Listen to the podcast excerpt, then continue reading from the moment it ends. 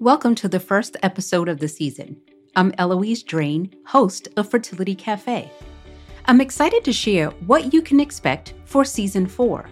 For this season, we'll be focusing on issues facing egg donors and surrogates, as well as what intended parents need to keep in mind to have a good relationship with their egg donors and surrogates. If you are a surrogate, considering becoming a surrogate, or even been a surrogate in the past, we address several questions that we often receive.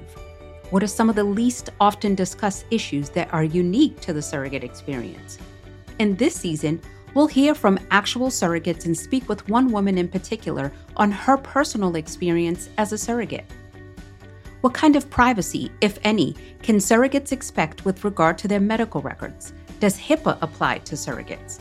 We'll be speaking with the fertility attorney about all of this and more.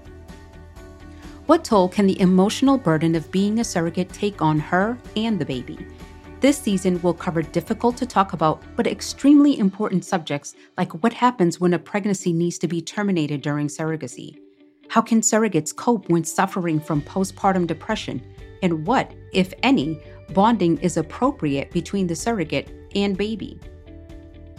Similarly, egg donors have many concerns and questions as well. What are some of the least often discussed issues that are unique to the egg donor experience? For instance, is it truly possible to be an anonymous donor anymore? And what happens 10 years or more after donation if a baby is showing signs of medical problems? How can donors objectively make a healthy decision as to whether or not donation is right for them?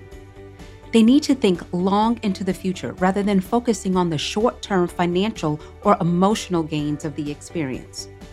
Who is looking out for egg donors?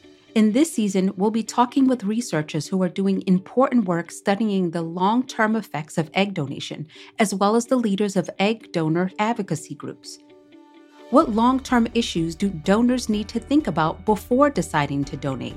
We'll be speaking with a representative from the Donor Sibling Registry, as well as a donor who has the opportunity to have anonymous donations, as well as known donations, and how those experiences have impacted her now that there are children born from her donations. I'll also be sharing my own experience of meeting a child born from one of my six egg donor cycles. Also, coming up in season four, we're going to discuss intended parents and their relationships with their surrogates and egg donors. How can intended parents form a healthy relationship with their egg donors and prevent a donor from feeling like a gumball machine? Even if the egg donor relationship is anonymous, are there ways that intended parents can make sure they and their donor have a positive experience? And what if the intended parents don't want a relationship with their donor or surrogate after the process is complete? Is that okay? And if so, how can they go about in a way that is healthy and healing for everyone involved? We'll be covering all of these important topics and more in season four of Fertility Cafe. Join me for all of the episodes to come by subscribing to Fertility Cafe on your favorite listening platform. We're on Apple Podcast, Google Podcast, Spotify, and Overcast.